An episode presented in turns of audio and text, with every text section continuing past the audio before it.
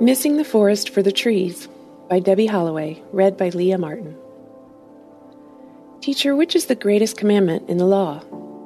Jesus replied, Love the Lord your God with all your heart, and with all your strength, and with all your mind. This is the first and greatest commandment, and the second is like it love your neighbor as yourself.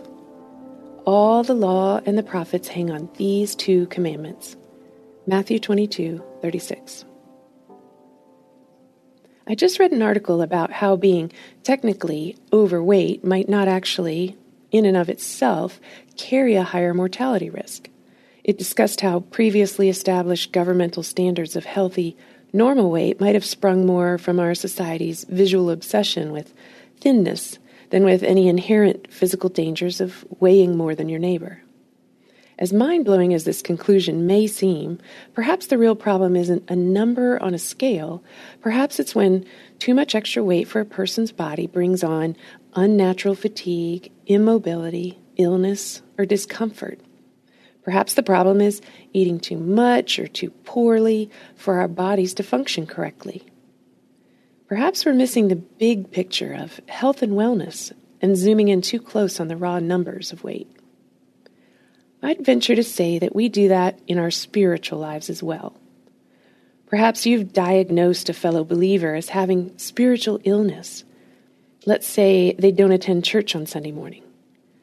Knowing only this raw data can lead to a judgmental shake of the head with a sigh of Hebrews 10:25 but if you were to ask this person about their health and habits, perhaps you might be surprised. But I do meet together with other believers regularly, they may say, citing a weeknight Bible study or regularly occurring night of intentional fellowship. I travel weekends for my job, so traditional church is pretty impossible, they might say. There are many things they might say, many things that might remind us that a single suspicious tree might not be representative of the forest of someone's life.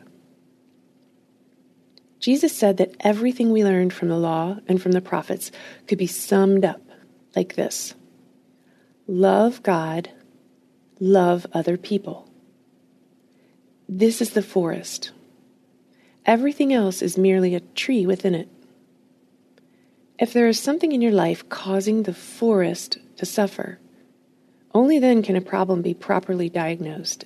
And rest assured, if we ignore things like fellowship, worship, or prayer for long enough, those things will suffer.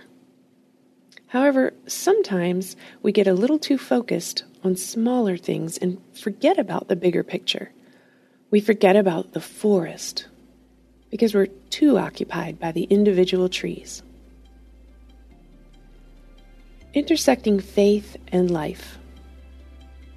Perhaps your individual trees line up, but how is your forest looking these days? A little too much like a Christmas tree farm? Rather than focusing on the good Christian checklist of your day, ask a trusted friend or mentor whether your life truly could be described as loving God and loving people unselfishly.